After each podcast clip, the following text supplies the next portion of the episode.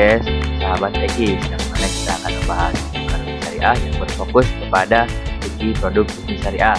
Kali ini saya akan membahas analisis dana talangan umroh. Ya, seperti biasa kita akan membahas melalui definisi, dasar hukum, dasar hukum tersebut ada dalam Al-Quran, hadis, kaidah fikih, ijma ulama, dan kita bahas lagi untuk meringkas semua menjadi studi kasus agar kalian lebih paham dan memahami semua yang saya sampaikan. Nah, mari kita lanjut saja ke pembahasan pertama yaitu definisi dana talangan umroh. Dana talangan umroh di sini yakni ketika seseorang atau satu orang ingin melaksanakan ibadah umroh tapi dia tidak memiliki uang yang cukup.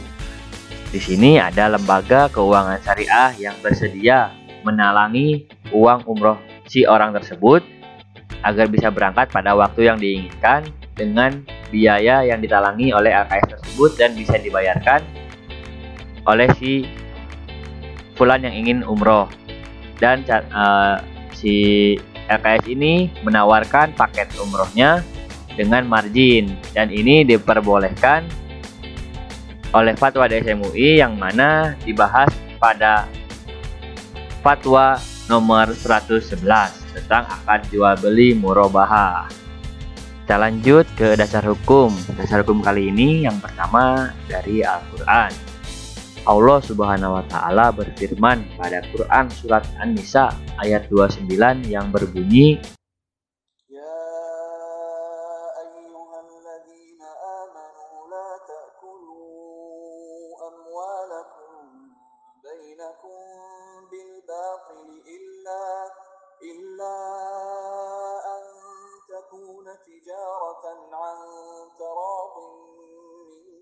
yang artinya, hai orang-orang yang beriman, janganlah kalian saling memakan atau mengambil harta sesamamu dengan jalan yang batil, kecuali dengan jalan perniagaan yang berlaku dengan sukarela di antaramu. Dan pada hadis Nabi, Nabi bersabda, hadis riwayat Al-Baihaqi dan Ibnu Majah yang artinya dari Abu Said Al-Khudri bahwa Rasulullah bersabda sesungguhnya jual beli itu harus dilakukan suka sama suka.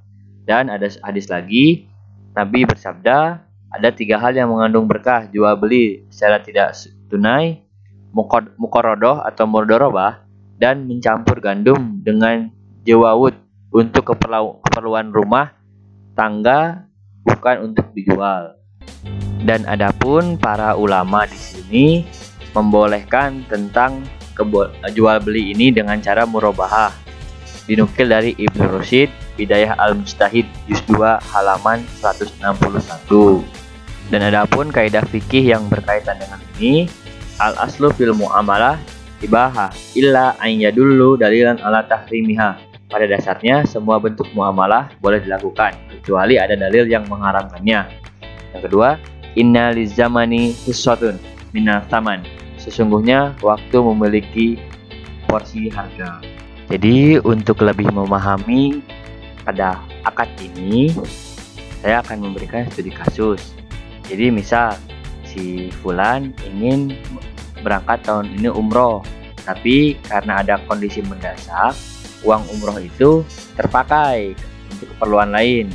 Dan ada temannya si Fulan ini, misal kita sebut si Jenal, menyarankan untuk mengambil pembiayaan biaya talangan umroh di lembaga keuangan syariah dengan membayar DP dulu.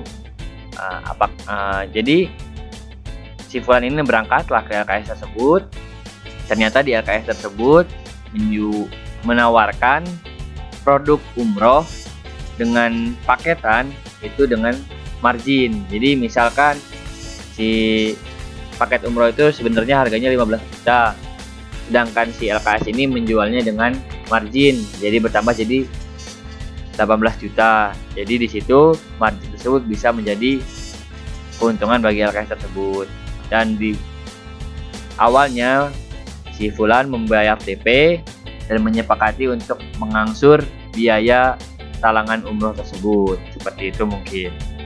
Uh, untuk lebih jelasnya kita baca fatwa DSN MUI nomor 111 tentang akad jual beli murabaha karena ini berkaitan dengan akad jual beli murabaha. Mungkin cukup sekian penjelasan dari saya. Terima kasih.